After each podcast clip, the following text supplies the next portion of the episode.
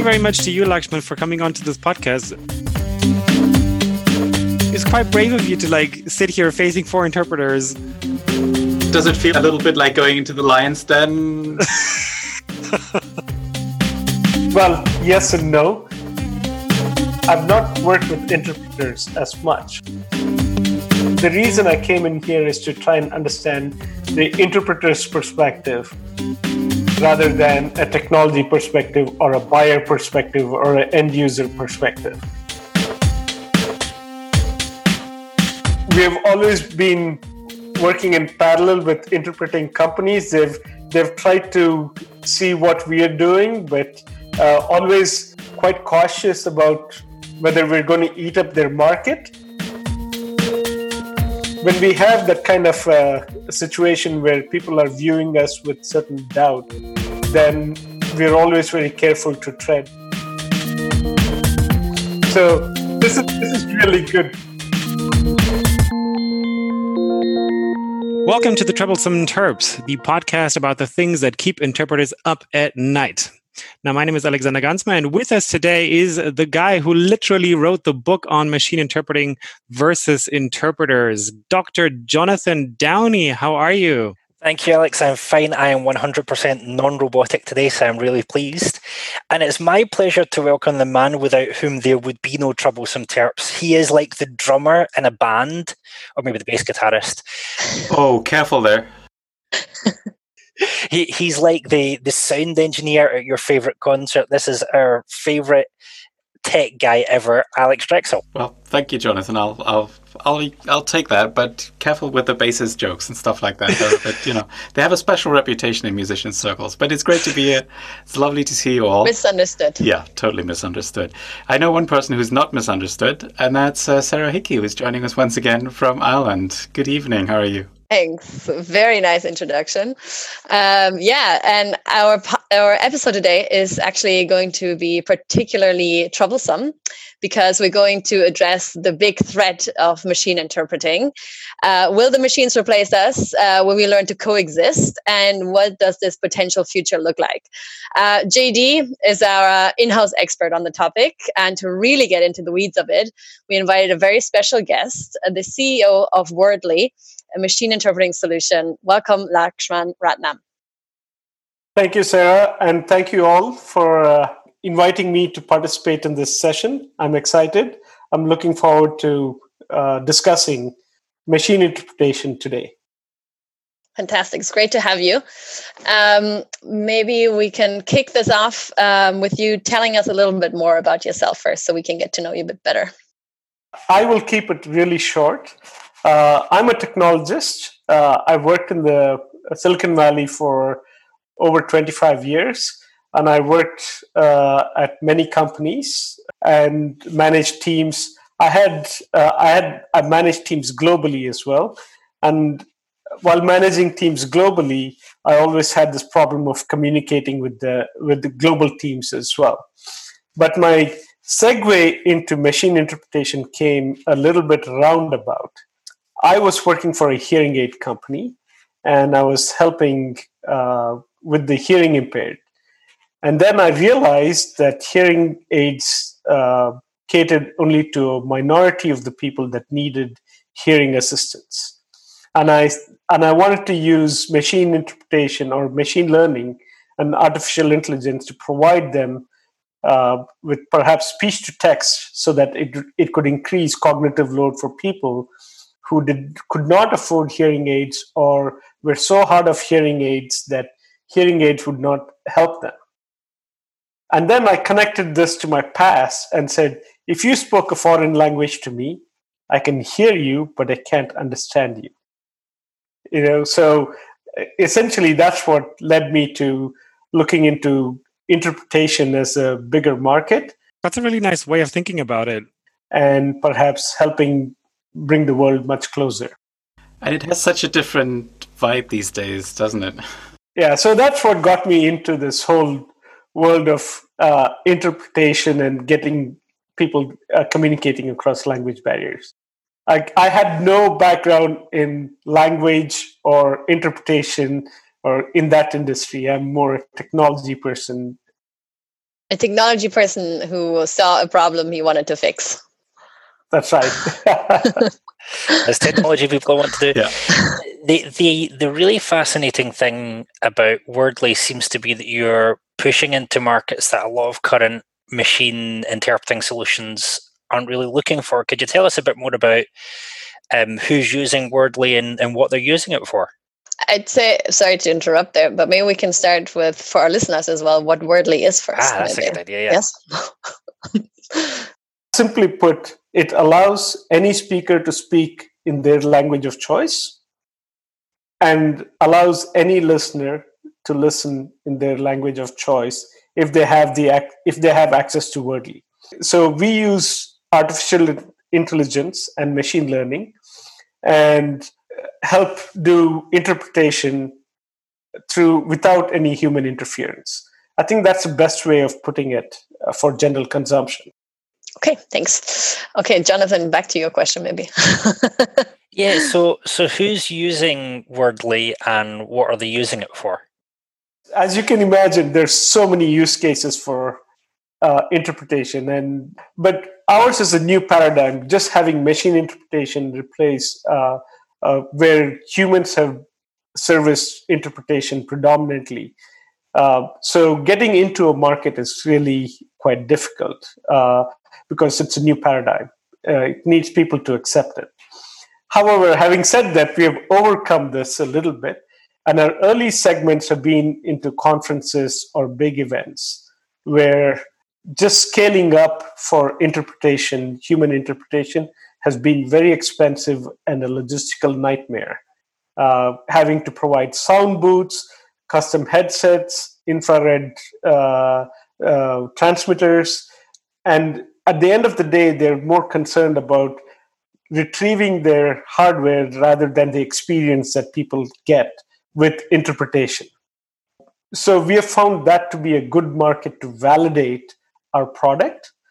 Uh, and what we're now seeing is that there's a general acceptance in the enterprise sector. And given the COVID situation, there are more people willing to uh, accept our solution or at least beginning to engage with us uh, because everything is virtual and scaling for virtual platforms with human interpreters seems to be an issue just in general uh, with the l- availability of human interpreters Okay. and i think market will dictate that yeah The, the market dictates everything nowadays. exactly. Could, could you explain a bit on how it works? Because I know for practicing interpreters, they look at machine interpreting and it just seems like a magic box. Uh, could you kind of break down the, the basic steps that it goes through to turn uh, spoken language in one in one language into another? uh, perhaps the easiest way for me to do it uh, to explain this uh, is to just uh, talk you through the the flow of how the data goes through. And being a technologist, it makes sense to me, but I'm happy to answer questions after that, right? So what we do is we capture the audio of a speaker, and the the important thing is to capture this in a clean fashion. So we capture it through uh, a mobile device. Today, it's, it's we are supported. Uh, we we run on Android and iOS devices. So we capture the audio and then we send the audio into the cloud, our proprietary cloud, where we then do the speech recognition (ASR), and then we do the translation as well in that cloud. And what people, uh, were, what attendees can do is they get a very secure code for each session that Wordly is being uh, uh, set up for. They can join these each of these sessions and they receive the translated text in whichever language they prefer. And then we convert that into audio for them to listen as well. And all of this is encrypted. Yeah, so so by ASR you're meaning automated speech recognition, which is a technology that takes spoken text and turns it into written text. Is that is that correct? That is correct. Okay. Basically, what it does is it takes words and it it it breaks it into phonemes, Mhm. and then AI the way it does is that it it recognizes phonemes and it understands it it comes up with the best probable highest probability of what that word should mean in that language It's extremely fascinating. I've looked into that uh, a little bit, but the whole sort of way this works and the, how it splits up the the waveform basically into different chunks and tries to put them together is super fascinating. Yeah, it is, it is fascinating, and it's it's fascinating to compare that with the little bits that we know about interpreter cognition as well. But I'm not going to go into that yet. We'll that later. Maybe just a little bit.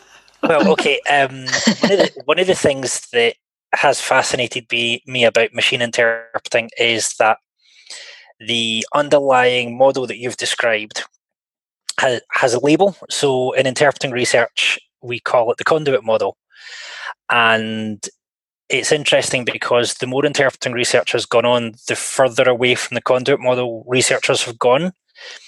Uh, especially, it started off in interpreting in say medical settings or in court settings even and actually as time has gone on we've realized that the conduit model explains some things really well but doesn't explain things like why interpreters choose this word over that one or why they choose this phrasing over that one or why they how they manage to self-correct. And so it's fascinating to see machine interpreting using a model of interpreting which has really been questioned and challenged since 1990s in research um, and to see what the the results are of using the conduit model to do machine interpreting versus the model that most interpreters are trained in now, which is called the triad model, which is more about cooperation and understanding what's going on in the situation rather than concentrating on what did that person just say. Um, and it's fascinating to see the difference in how the tech world understands interpreting versus how the interpreting research world understands interpreting. This might be very out there, but is it fair to say that the conduit model is a bit like the cascade model? Like the, the standard or the old model of ASR, if you will?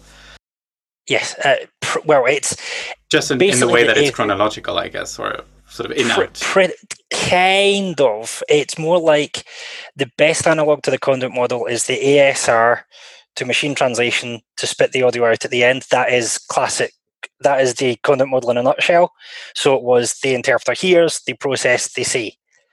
Um, and it was always the only thing the conduit model ever dealt with was the language. And so there have been lots of studies since the 1970s on how do interpreters chunk, how do interpreters turn phonemes into words, how do interpreters turn words into sentences? How do they know when a sentence is finished, and, and so on and so forth? And I believe in German that's very difficult because sentences in German never end. no idea what you're talking about. but, but, but, this is it's one of the things, and especially actually German's been a really useful way of studying that because with it being verb final so often and negation final, negation final, yes, ne- negation final as well. So this is where the the conclusion that researchers have come to since the 90s is that interpreters are using their social awareness and their world knowledge as much as they are the, the language that they're hearing. And it, it's interesting because when you gave us a demo of wordly before this my brain was going oh i can see the conduit model working. You can actually trace issues of oh it's that word because that's the right conduit model word but an interpreter would never choose that word because we would have context. Um, and it's just fascinating to see the different models working. Um, i wonder out loud we might come to this conclusion at the end but i wonder if the two models mean that the two solutions are good for different things. I tend to agree that there are uh, areas where machine interpretation exist and there are areas where human interpreters will exist. When I look at the big picture, uh, this is how I see it in the long term. Perhaps short term is very different, but if you look at any piece of conversation, you can break them down into two uh, areas. One is the emotional content of that speech, and the second is the information context of that speech. And we believe that today, or for the long term, the information content, machine learning is ready for this. However, the emotional content cannot be captured as easily because just the way that people behave, it's so varied depending on region, depending on personality, what kind of emotion they bring into their speech even their tonality, the way they speak, is very different from person to person, and it's very hard for AI to capture that in a large platform. So I think that's where there's a limitation today. Does your system capture intonation data as well? Because I know that was a limitation of a lot of systems is that they would capture word level data, but they wouldn't capture things like emphasis or kind of intonation switches that humans tune into and go, or he's being ironic, he's being she's being sarcastic, or she's trying to be funny. I think I think there's a way to do it. We're not there yet. Uh, that is not too far off in my sense, but sarcasm is going to be really hard uh, because uh, sarcasm again that depends from person to person, right? I think this is this is this will be the biggest challenge. You can do it on a personal basis, but doing it on a broad uh, scale is going to be very challenging. Uh, the hard part is you may get it 60% right 70% right but for for general acceptance in the market you have to have it 90 95% right and uh, margin for error there is much lower than what people think I just have a quick follow-up question. Uh, following up on what Jonathan just said on the, you, you can see the machine think or change things according to you know how the sentence develops. Um, as far as I can tell, a lot of machine translation systems or speech translation systems uh, actually show you the transcription result in the original language. And Wordly, if I remember correctly, doesn't do that. Was there any? Why did you decide not to do that? I, I suppose the others do it for transparency, or I, I don't know. Why why did you decide to go a different uh, route? I think our way of doing this thing was to make sure that from a human machine human behavioral model, uh, people don't have time to look at two transcripts and follow the conversation at the same time. And when you look at our product, it's meant for continuous conversation. Uh, and the way we have designed our product is to make sure that you can have a continuous conversation without having an like if you had an interpreter in in between who is doing uh, sequential interpretation right then i have to speak a sentence wait and then let the other person speak. What we're doing is to make sure that there's a seamless interaction between people. Now when you do that there's no point in showing two languages to the other person However, what we do is when I'm speaking, let's say I'm I'm using Wordly and I'm speaking, I can see what I am speaking as a transcription. And what that allows me to do is that when I see something that is transcribed that is incorrect, then I can I can almost predict for hundred percent that the translation is going to be incorrect. It's trouble ahead. And yeah. so I so, so so I can I can I can repeat what I said so the translation comes out correctly. Plus uh, what you were saying as well with um, not showing uh, both you know the original and the translation uh, for let's say the person who receives it i would say that yes for us analysts maybe that's interesting. If i can see english and german or for uh, interpreters but let's say if it's if i'm attending a conference that is in i don't know uh, swahili it's not of no use to me to see the script you know? I mean it might be interesting just to see what kind of words come uh, come up in that language but it's not like i can do a comparison anyway and then i just want to understand what's being said right? Yep. so it's one of the the bigger things with interpreting that we don't think about enough is the fact that if interpreters are being called or machine interpreting is being used it's because people don't understand one of the languages. Yeah exactly. And so no but but this is a fundamental thing and it is one that we forget so easily is that there's different two things. One there's a relation of trust of implicit trust that we should never take for granted. And two without some kind of solution there isn't really a lot there's physical communication which kind of happens but you know the real communication isn't going to take place unless there's some solution there. And i think once we understand that we can understand things like quality judgments. We can understand why some clients even for a big conference would say we just want machine interpreting um, rather than saying you know how horrible you are it's like well put yourself in their shoes and look at the problem that they've got.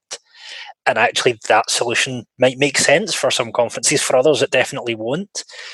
Um, there are certain meetings where i imagine that they would in fact i've been in meetings where they call human interpreters because it's a prestige thing. So, you know it's horses for courses. I i totally agree. I think that that that human uh, behavior, again, going back to human behavior, this prestigious, you know, there are people that like the entourage. For the high level meetings, they like to go with their interpreters. And that also allows them to break the conversation and discuss internally and gives them a thought process. We don't, we believe that that level of dynamics will exist and continue to exist in the future because that's a mode of business operation. In general, uh, I think there are more meetings that are happening today that would need informational interpretation. And I think that's where machine interpretation is going to perhaps take a, a bigger uh, it may not eat up the revenue but it may it'll definitely make have some penetration in in those areas. That's exactly the question right? What what's the overlap and how's it going to play out? Yeah that's the interesting bit that we don't know yet yeah it sounds a lot like so when i started i first translated before i interpreted and i got a few documents that i translated and they were labeled for information only i don't know if anyone else has come across stuff like that Traduction de courtoisie. yeah. Oh, seriously. Is for information only, or the other one which we dealt with in class, and I had one and it was annoying, was translation for the file. But that kind of stuff, translation for the file, interpreting that's just, you need to know this. So long as it's not information that's going to get anyone killed if it goes wrong, it makes sense to have a machine.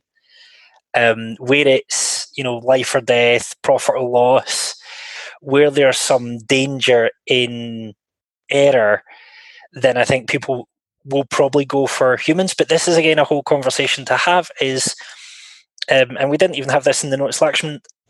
Traditionally, conference interpreters have, well, interpreters in general have been quite scared and seen machine interpreting as a rival. Um, and some of the PR from the speech translation community hasn't been encouraging in that regard. There's been a lot of talk of replacing interpreters of, you know, in five years there'll be no more humans left. Is there anything you would want to say to that controversy? What um, would you want to calm interpreters down? Would you want to get us anxious to make us, I don't know, interpret better? What would your input to that controversy be? No pressure, right? well, you, let me put it this way I empathize with their concern. Uh, but I believe that the market is really big for both to coexist. And here's what I my research has said uh, has shown: interpreters are very hard to come by, just by nature of the business. You know, if I if I am in Middle America and I need a good interpreter in a language, I need to fly them in from either the East Coast or the West Coast, or you know, they're just hard to find. I mean, that's nature of the business the industry by itself, interpretation industry is fragmented.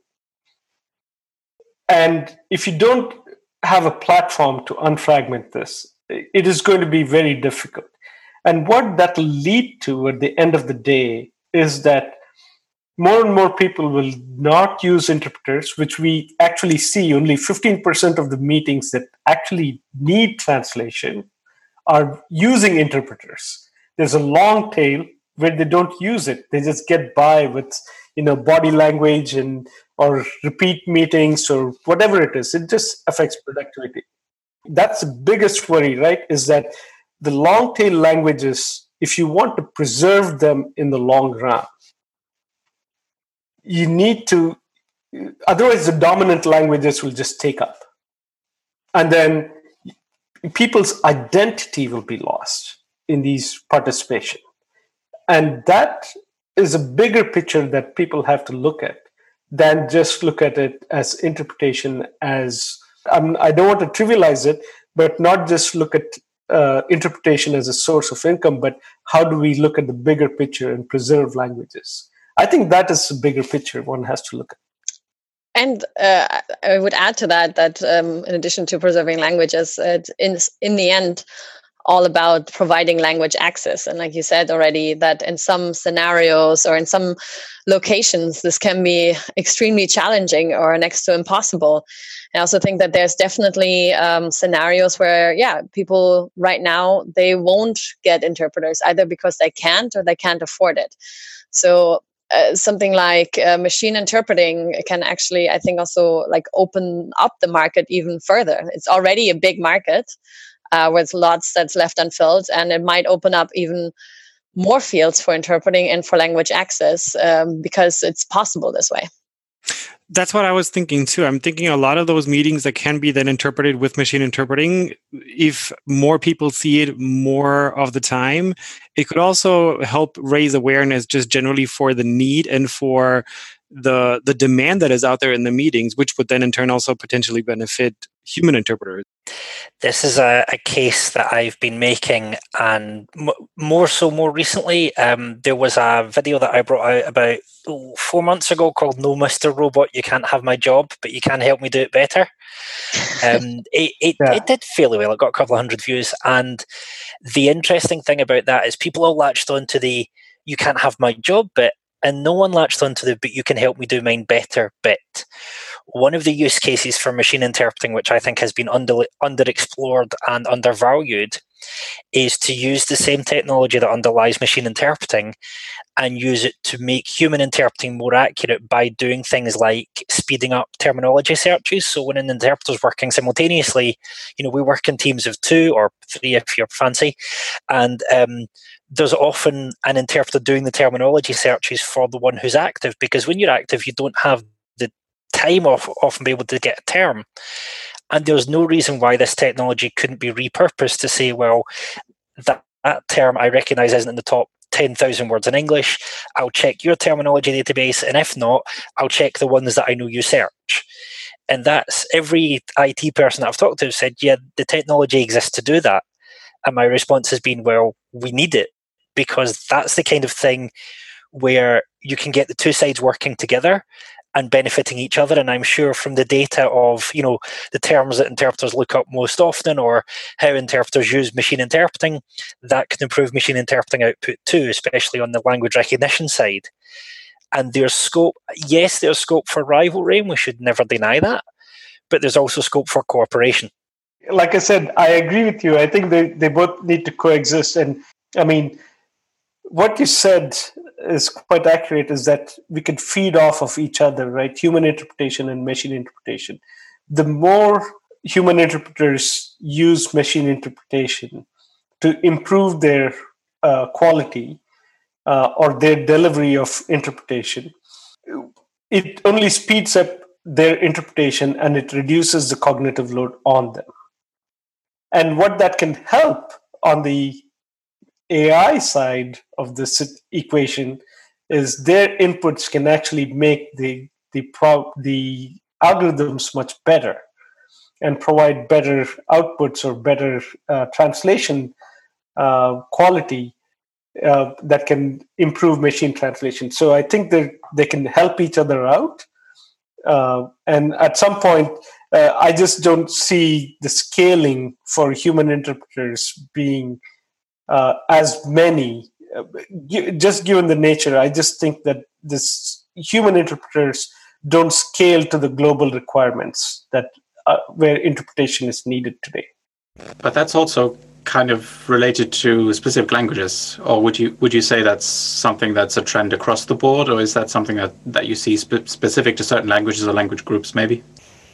The scalability and availability. Uh, of course, the long the availability of interpreters for long tail languages are fewer and fewer, um, and that's why even now today conferences they probably do translation for one or two languages, not just the expense, but they just are not able to get the interpreters for the long tail languages.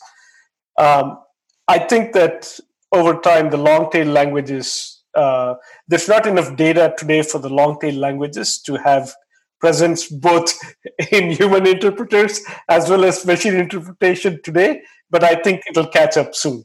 Yeah, and I think just following up on that, uh, the the languages that you have available, I suppose, are also constrained by the availability of you know, training data and uh, material to to feed the algorithm, as it were. Absolutely. I mean, that's by nature of uh, the quality of uh, machine learning. We, it, we just need more data sets to be able to do it. Um, the second thing that we are also focused on right now, at least being an early stage company, is we focus more on business case.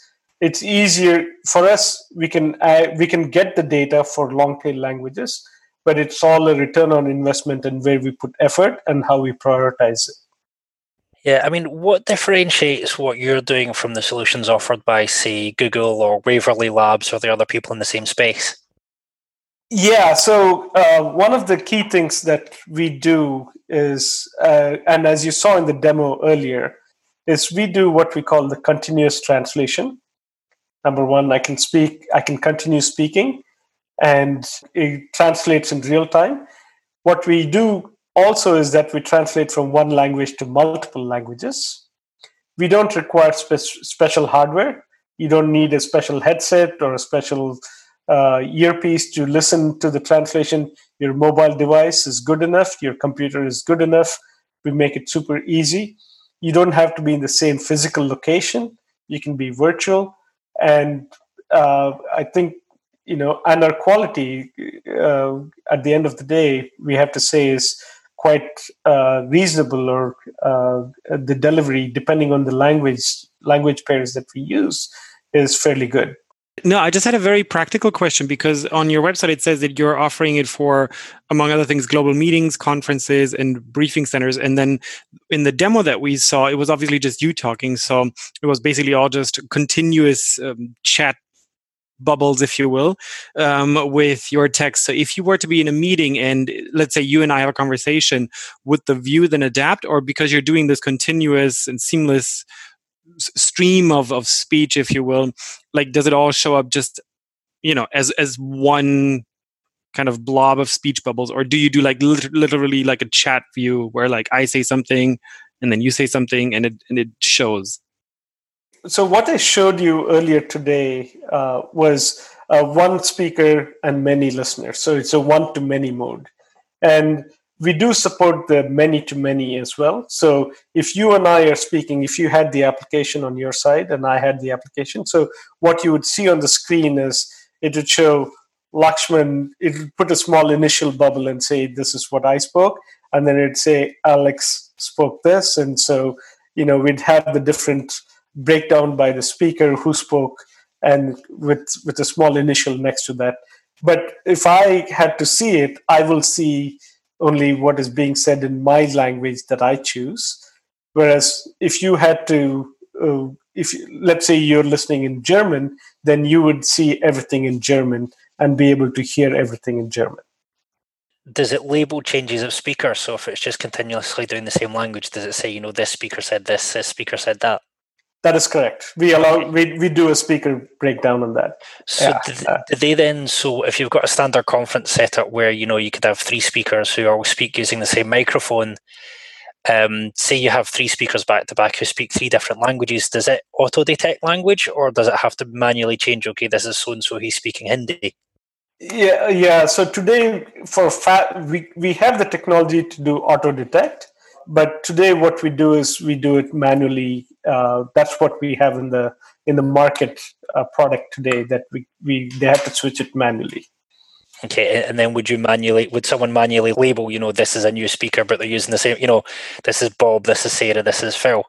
Typically in the conference what we do is there are multiple outputs to the to the microphone channels. So we speak we use different channels for different speakers. Ah, and so okay. it's automatically labeled yeah. All right. Okay. Because because one of the things that you often have at conferences is you'll get you know speaker after speaker on the same podium, um, and interpreters have have tricks of the trade that we use to make sure that someone's well the, i mean the nightmare for us i wouldn't say nightmare it's, it's actually quite fun is when you get an open forum or a qa session or you get a, a panel session so i had i had one uh, a couple of years ago i was interpreting from the scottish parliament and it was the Consul General of France, uh, the French Consul General to Scotland, was interviewing a very famous French speaking musician.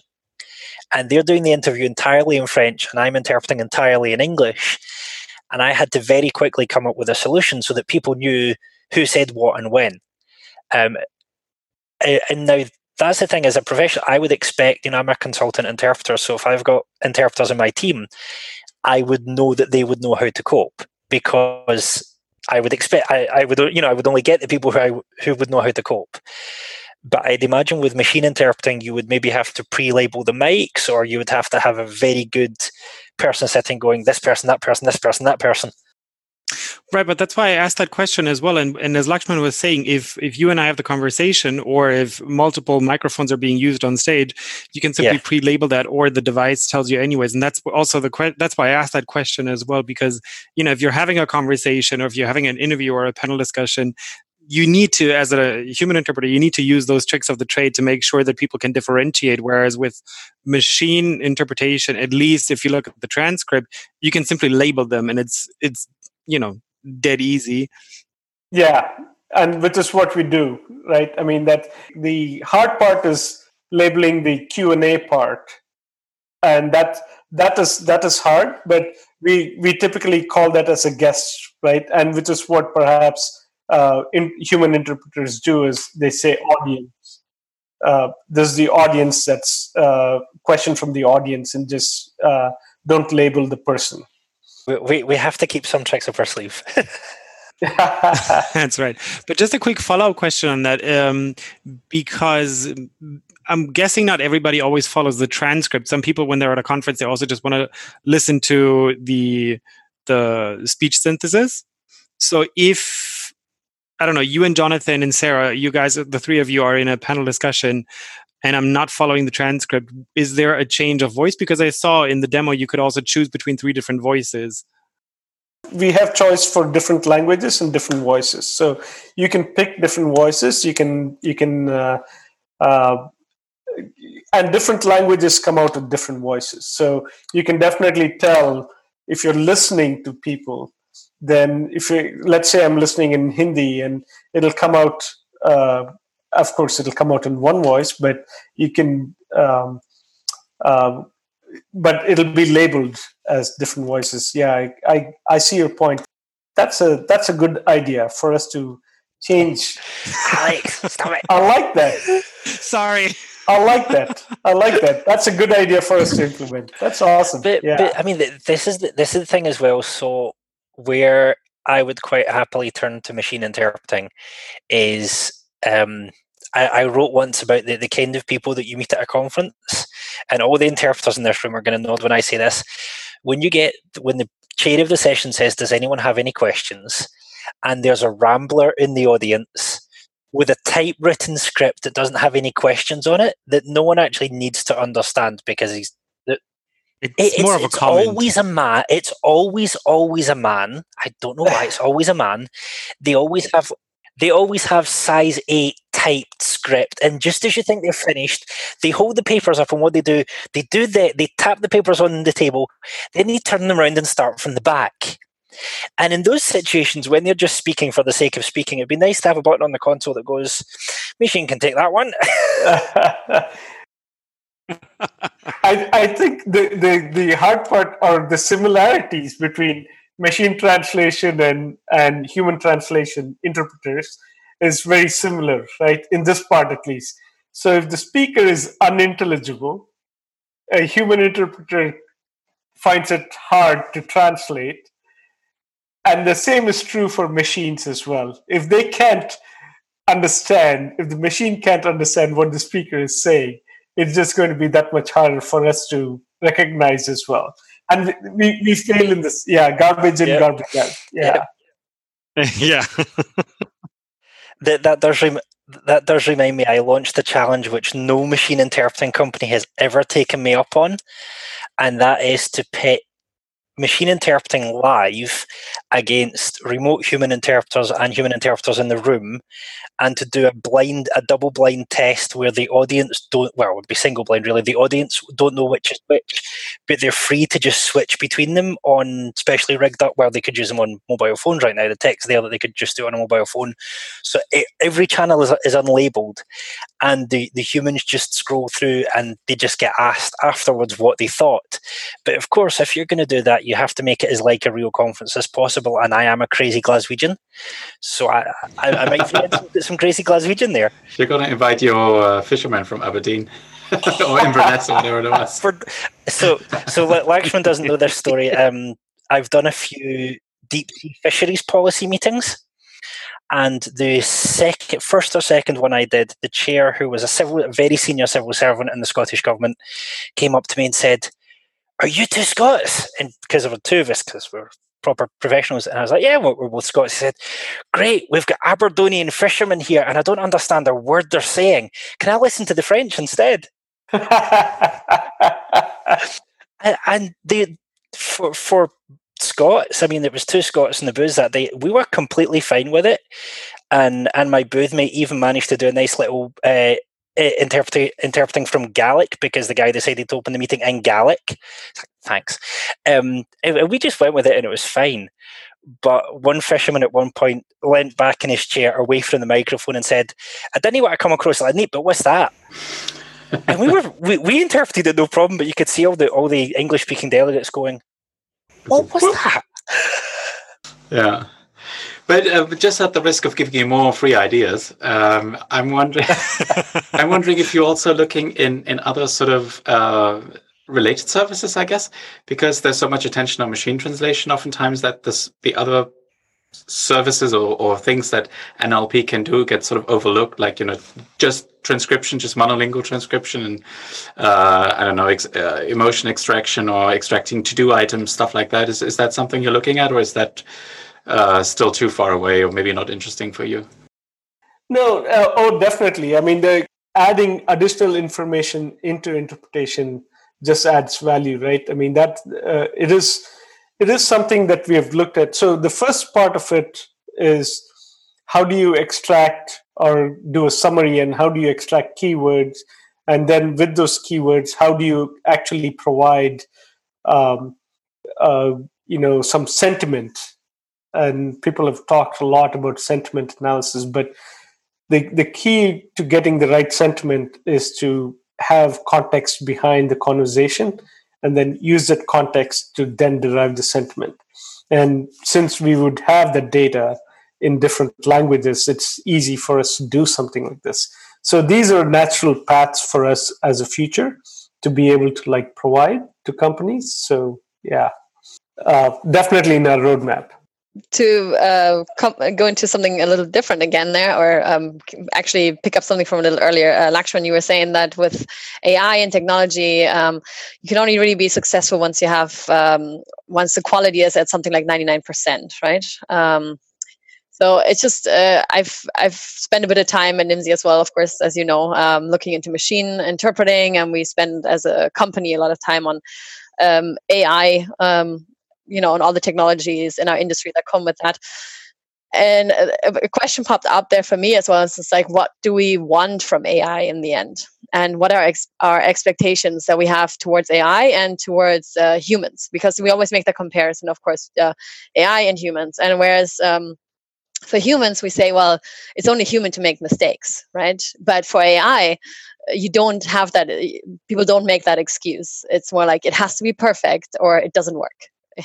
it's like there's very little leeway i think that we're giving there's some bias there huh? Yeah. There's, there's there is some bias there. So uh, there are a few errors that uh, machines do or they i mean let's put it this way um, neither of uh, the interpretation schemes are 100% accurate. Uh, humans are not 100% accurate. Machines are not 100% accurate. Uh, so today what machines do and i'm not so much in the interpreter space so i want uh, you guys are more experts on these and i can ask some questions on that. But the the machines the the biggest error is all driven by the human speaker. So let me put it this way. If i am speaking generally people speak in phrases. People don't speak in complete sentences. Now when they keep, when they speak in complete sentences, the recognition and the machine translation works really well. Now, when they speak in phrases, it works well as well. Now, if they speak grammatically incorrect sentences, then machine translation has a big problem. Machine translate, and then if I speak something and then I change my sentence mid mid sentence, I, I correct myself. Human interpreters do really well in that area. We just don't do so well. And the biggest thing for human for machine interpretation is proper proper names, right? So people are people's names are very hard to come by. I mean, and people have names like summer and winter that have meanings and so on. So all you know that gets literally translated.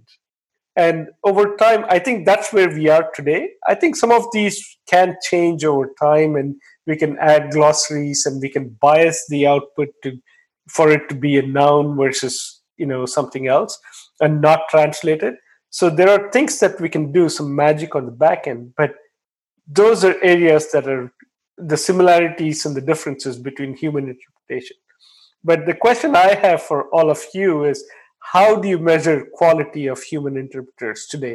You know, some are good, some are not good. And then how can we then equate that to machine interpretation, not by just saying machine interpretation is not acceptable?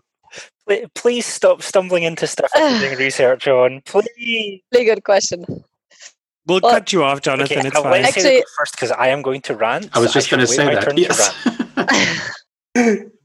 Uh, actually, I was just um, uh, recently asked by um, Renato, our CEO at Nimdzi, also um, like, how do you, you know, how do people get tested for interpreting, or how do you check interpreting quality? And um, I think it was also something I forgot the context, but with um, how you can do it fairly quickly or something, or who checks interpreters on the on the market? How do you check their quality output? And it's like you you kind of don't, you know. And I was saying that at institutions, there's the um, head of booth who checks in maybe with the interpreters every now and again and all that, or listens in, and then you just have your uh, qualification at the beginning, uh, and where lots of people check. Um, you know one just listens to the output and one uh, the others listen to both and all this kind of stuff but even there it's still of course very subjective even though it might be very high level it's still also subjective and that's why i think in in general this is um, uh, something we talk about a lot at Nimdzi when it comes to quality of both interpreting or translation. There is no definite uh, quality standard, and yeah, that, and it doesn't true. exist, you know. And everyone keeps saying, um, Renato keeps saying like quality doesn't matter because everyone says they have the best quality. It's not that it actually doesn't matter, but it's not a differentiator, right? Because um, if you ask in a room, uh, how do you, you know, who here provides the best quality, everyone's going to raise their hand. you know? Yeah. So then, then if I then if we say we are the best uh, interpreter, how do you then take machine interpretation and say machine interpretation is just i mean i can claim today that we have best interpretation quality. Does that you know how do we measure it? Right i i will give you a quick and i promised alex d i will be quicker otherwise he will edit me out in post. Um, okay two things the standard quality measurements for machine translations so i can't remember what they're called meteor and the BLEU score they are highly pro- um, Andy Way, who's a machine translation expert, will explain very clearly why they don't. They're highly problematic. Um, my, there has been lots of research on quality and interpreting the Yes. basically, the, the best we can get to at the moment is quality is is almost entirely to do with context. So instead of talking about quality, I talk about in both of my books. I talk about adding value. And I asked the question, and this is a good question to ask both for machine interpreting and for human interpreting. Mm-hmm. What difference did interpreting make that wouldn't have happened if interpreting wasn't there? And then you uh, then the next question is what risks were there that were either made worse or were mitigated by the interpreting? That's a new one that I've been working on. So, for example, quality in medical interpreting uh, at its base level is the patient didn't die unnecessarily and they got the right treatment. That's what quality comes down to. Quality in quality, if you've got a really artistic speaker, comes down to did the audience experience it as well as the source language audience. So it, it's a really dangerous area to get into but I would counsel anyone doing machine interpreting or automatic speech translation, as I'm now calling it because of conduit model, I would counsel anyone in that space to either talk to guys like Andy Way who are creating new machine translation quality measurements, or to very be very careful about how they use the Q word and stay away from quality and talk about use cases.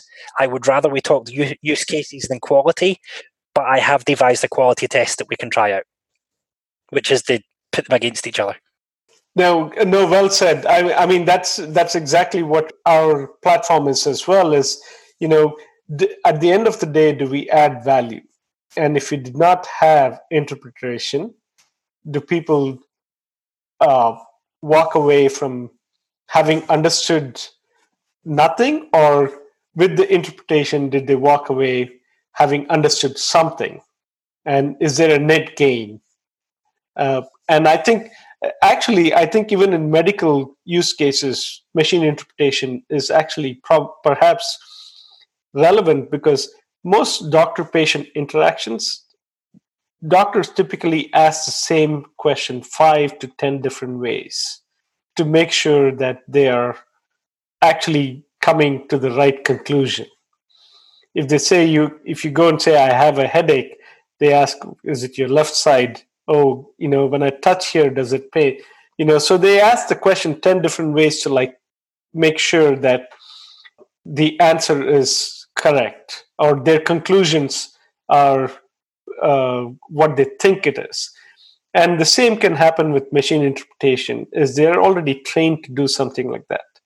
Um, of course we don't want to get into a case where they're going into the surgery room or asking is it right leg that i need to take off? And you know right eye left eye when they're doing surgery. But in the in there are areas of the medical profession where machine interpretation will work, and there are perhaps areas where we do need human interpreters. So I have a follow-up question on what you just said because you said the doctors usually have five to ten different ways of asking a question, and I think this harkens back to something I forgot who said it earlier, but um, I think it was about the the I think it was actually you, Lakshman, who said about the names, you know, summer and winter. And I know, for example, for a lot of the dictation software out there, like Dragon or whatever have you, you can prime it. So you can actually say, okay, we're going to be doing a dictation on automotive engines. Here are the main words that you need to know. And then you type it into the program and you basically prime the software. Is that something that you guys can do as well or that you're doing already? So if you're having a, a meeting on, I don't know, who who knows whatever um, on my new iPad. Like, can you prime it on my on my iPad terminology? So yeah, so the the short answer is yes. The long answer is uh, uh, one of the things we've done is we have built uh, our models are built on very big knowledge base, so broad base.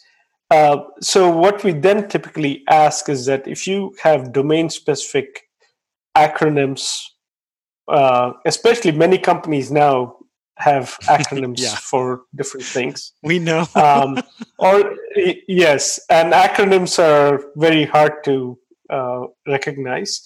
Uh, so we we ask for acronyms. We ask for uh, names uh, that are unique, such as Wordly uh, you know corporate names that are Atlassian or you know that are not in the dictionary, product names that come up, and we ask for all of that, and we actually create a special dictionary for that particular session and then we can build it for that particular domain and company we can continue to build on that for them so that's how we do it uh, uh, for domain specific or company specific requirement that makes a ton of sense. We do the same thing. yeah, I, I, I yeah. totally want. I totally want to see the machine interpreting challenge with with Wordly now. well, actually, Jonathan, I was going to add, uh, since you're saying that you know you wouldn't tell participants um, what voice belongs to which uh, scenario, but I think for now, at least uh, with the machine interpreting uh, solutions, they are mostly still very synthetic voices. Like you can understand them, but you would I mean, but it doesn't mean the solution doesn't work, you know. Yeah. So I well, think well, there's been going back to quality. There has been a quite a bit of research on voice quality and interpreting, um, and my, my argument always is you take the situation as is and you give it a try as is. And and I think there are some cases. I mean, I was talking to people recently about kind of emergency service interpreting, or you know, tourists going to a library in a foreign country. There are situations where you know, if an ambulance, uh, someone, if a paramedic needs to get a patient's name and work out where it's sore, use whatever solution lets them do triage and then when they're actually getting treated you get you know you get the right solution for the time. Um, so yeah I, i'm i would like to test things as is because i know technologists well enough that the more feedback that you get and the more that you can see it out in the wild and people reacting to it the more you can make a difference. And also the more humans human interpreters can adjust. I think we've given human interpreters far too easy a ride for far too long and chapters 10 to 13 of my book are, are a well deserved um, poke. And I think if human interpreters don't get a well deserved poke with what machine interpret speech translation can do, then I think they deserve to get in trouble. If we take it as, okay, this is this thing, this is what it can do, here's how we need to differentiate ourselves. If we react the right way, it could be good for everyone. If we react the wrong way, it's our own dumb fault. Jonathan, you should send me a link to your book after this session. I'm curious to read it now. Just you have to promise me that you you don't um, get annoyed for my uh, simplification of uh, how compute how the computer models work because I was. oh, I, I I love simplicity. That is perfect. I love simplicity. Yeah. I, I, I, drew I drew a diagram. I drew a diagram. oh, that was you who drew it oh, oh, I believe all of yes, all of the diagrams are hard are hand drawn because copyright permissions are hard. Don't go there. Uh, I want to uh, talk about some of one of the things that you brought up earlier, Jonathan. So we did have a conference where there was a human interpreter for certain languages, and they use Wordly as well and I'm not going to tell you which which conference this was, or it was, a, well, it was a big conference. There were a lot of people attending. Um, then, what they did during that session was something that was very revealing to us. Number one is uh, the the organizers were able to audit us in real time and they were able to audit the quality in different languages. They were asking hey how is this interpretation coming? What's how is it good?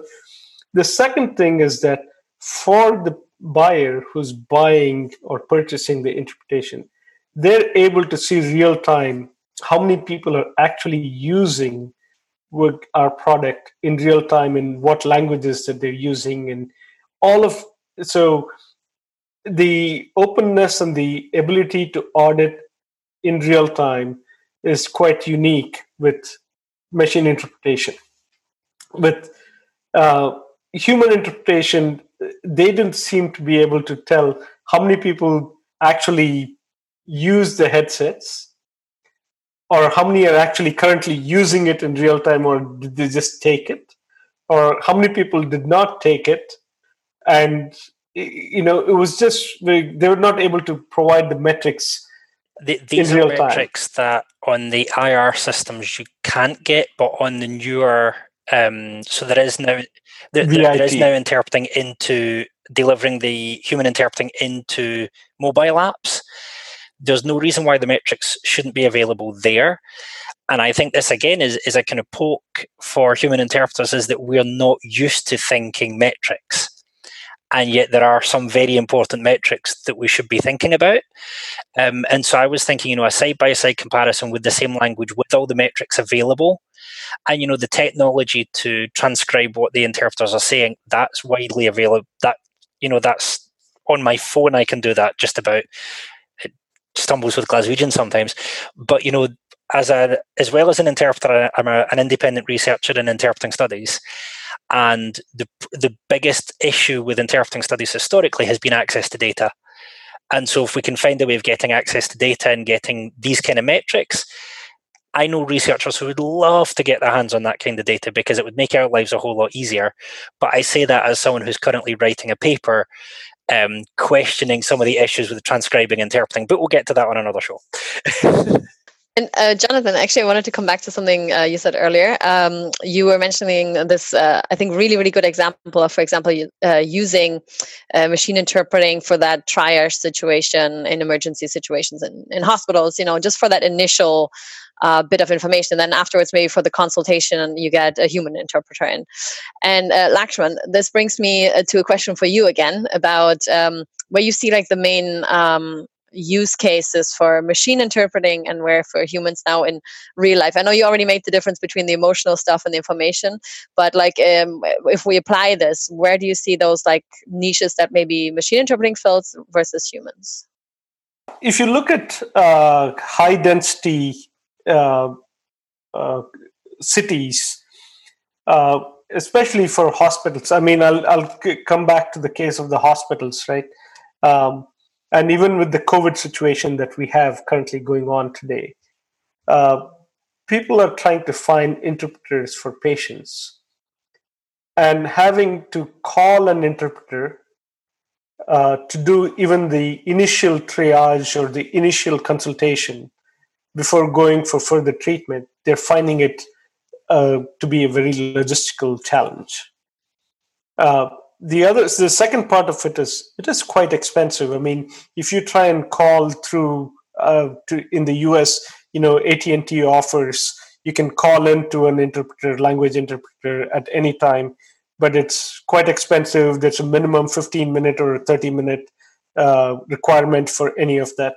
So that we want to we want to be able to make it easier for the patients as well as the doctors because their time is quite valuable. I think there's a place where all of this can be done seamlessly with machine interpretation. And given what uh, Alex said just uh, Alexander said just earlier, if we keep terminologies to okay, this is a pediatric environment, this is a cardiac environment, this is a pulmonology environment, uh, we can even narrow down the scope in that to provide a better uh, uh, ability to interpret. And the nice thing is, we do we, that may be an overkill because when you when you talk doctor-patient conversation, doctors are typically conversing with patients in a very simple language. They're not talking domain-specific uh, language. They're talking general speak, and for that, we don't need to go into a big corpus requirement. Yeah, it's actually a really good point because I always think of you know these uh, for like medical uh, interpreting and also legal, of course. Maybe for legal it's more applicable, but like for for medical interpreting, it's like oh my god, you know the terminology that comes with this, the potential terminology anyway. But yes, it's very true that when that might be true for you know doctors talking to each other, but when it comes to the doctor-patient conversation, of course they have to break it down for you, the layman, and uh, so it's fairly simple language then in comparison. That is correct. I guess then the only difficulty that you have left, and it's one I watched, um, I coached some sign language interpreters who were working with the health service for a few months. And when they were doing their coaching and work, working with someone, they found that the cultural aspect becomes then more important than the terminology. So in some cultures, a male doctor examining a female patient just is not done. And it's very difficult. It's easy enough for a human interpreter to interrupt and explain. It's much more difficult to set up a machine to realize, oh, hold on a minute, I see a man, I see a woman, I know this culture, that's not going to work. That's it's again, it's the difference between the text and the context.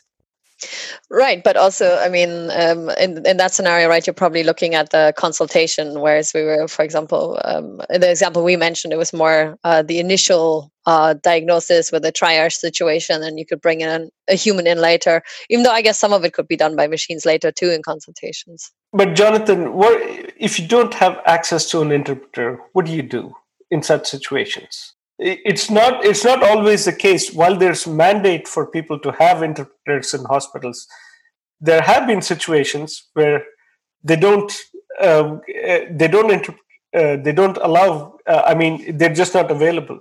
The second part i'll give you a little bit of a personal exp- uh, experience.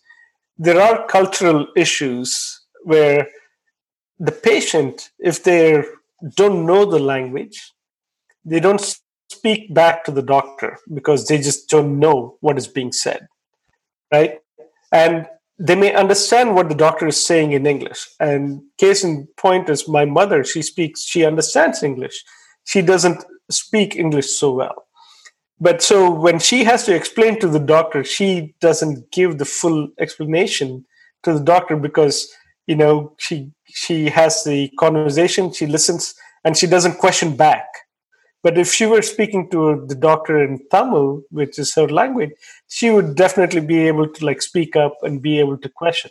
And so if you had an interpreter available all the time, or if you had a machine interpreter, any either a machine or a human, I think that conversation could be much uh, freer. And I think that's the thing is it's challenging interpreting to look at access issues and to say, well, if there aren't interpreters nearby, a machine is going to be far better than nothing in every situation. Um, and I think that the, the sooner we admit that and the sooner we say, well, if we don't want to lose a percentage of medical interpreting, then training is our issue. It's not the, the, the job of AI to say, oh, we'll hang back until you get enough interpreters trained. That's that's not feasible. No, and then you have the market element as well and the language access element. And I also, like, I had an experience, I think I mentioned this before. Um, I was in the hospital in Spain when I was on vacation and had to go to the emergency room. And even though I speak some Spanish, it is not nearly good enough to go to the emergency room with that. When you already, I was really out of it as well. I was uh, way too dehydrated. And I wish I would have had some uh, kind of a device, like a machine interpreting device, to at least help me along in that situation to get a little bit more of what the doctors were saying, and vice versa, because there was nobody who would even speak English in the emergency room. I had to wait until like the next day for someone to speak English to me. So uh, you know, I got by. They treated me really well. I cannot complain at all about the Spanish system. I, uh, it was fantastic the the care they gave me, but I could not communicate with them, and so it was a bit frightening in the beginning. Yeah, this is this is true, especially in big cities and you know in Silicon Valley, where uh, uh, I mean this is close to home for for me. But every region of the world is represented here, and getting access to interpreters for different languages from across the world, uh, for sure, it's easier to get the the the most used used languages like Spanish and English and perhaps French, but the other languages are much harder to come by to find interpreters who are qualified to do medical interpretation. Absolutely. I have a, an article uh, coming out about this next week from Nimdzi, looking at uh, the number of languages spoken in the US and how many languages um, uh, are, you know, um, we looked at interpreter certifications and most certifying bodies only um, provide certifications for like 20 uh, languages, or I think for translators it's about 30 but there's like hundreds 350 something languages being spoken so there's a big gap there yeah I, I, I, can see Alex D going, it's time to take the puppy to bed. yes. yeah, I'm just thinking it's, uh, I think we've covered the, the big question. I think we could certainly go on for, for a lot longer. But, uh, maybe we can follow up on that. What I thought was interesting is that we're, we're basically revisiting the topic that we had in our very first episode, which, yeah, which uh, Lakshman it was called Dictionary on Legs, and we were sort of riffing on very first know, episode what the situation yeah. back then was in machine translation. And I think this was when the Waverly Labs pilot uh, first came out, yeah. I think, or was about to come out, or whatever. So yeah, it's been it's been really interesting to to come back to that. Also, you know, in light of recent developments, shall we say? So um, it's it's probably not a good idea to to you know talk about what the future will bring because nobody saw coronavirus coming. Yeah. So, if, we can, if we can really say what's going to happen next, I don't know. Unless yeah. you want to share anything cool you're, you're working on. That, that, that will... Uh, yeah, there's not much I can say about it, unfortunately. That's what I thought, yeah. I think we just have to wait and see. But uh, all I can say is that there's increased acceptance. Uh, people, uh, you will see and hear more and more about us um, and we expect uh, we expect this to be a, a, a good platform that will scale quite well and can coexist with human interpreters. I definitely see space for both to exist.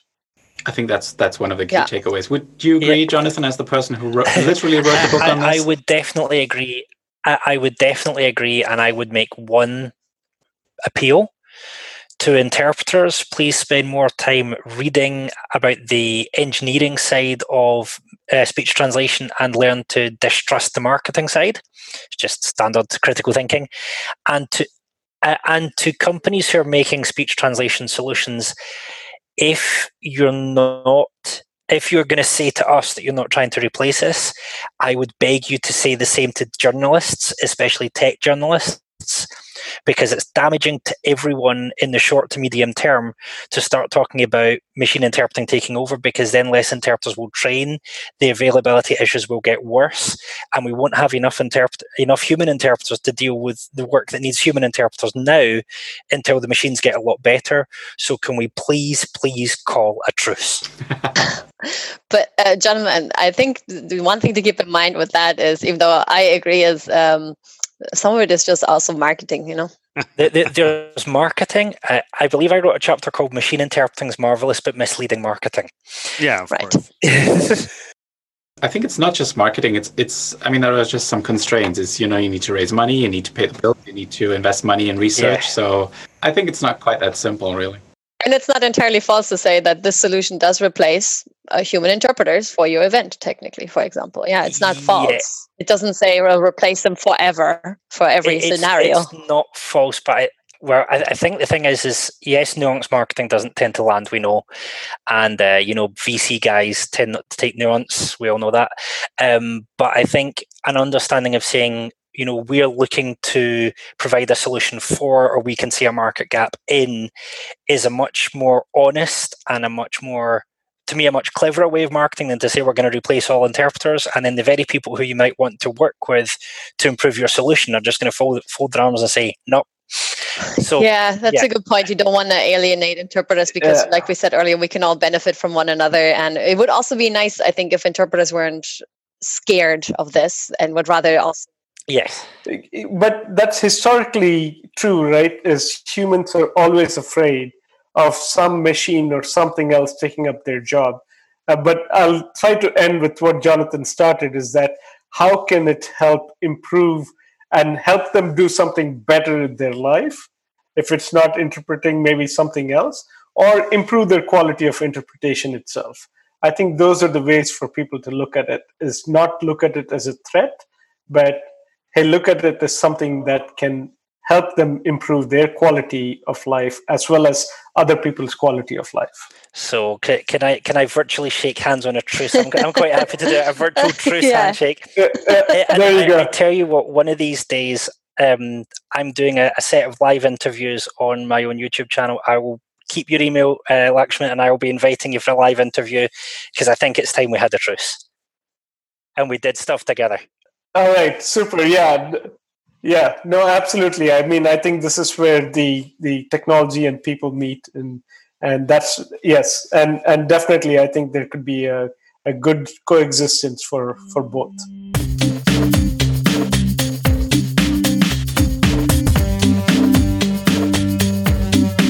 Coronavirus situation is, is leading to a lot of changes of heart, changes of mind when it comes to remote and distance interpreting already. I mean, simply out of necessity. Let's hope we can we can do this better next time when it comes to uh, machine interpreting. because there, there were actually quite a few parallels, and uh, you know, in the recent situation, you you see where it got us as interpreters. It's it's not it's not pretty sometimes. Now that we learned the lessons. Mm-hmm. Yeah. It's true. Better to go with the times, be curious, learn about it, you know, and see what it can do for you.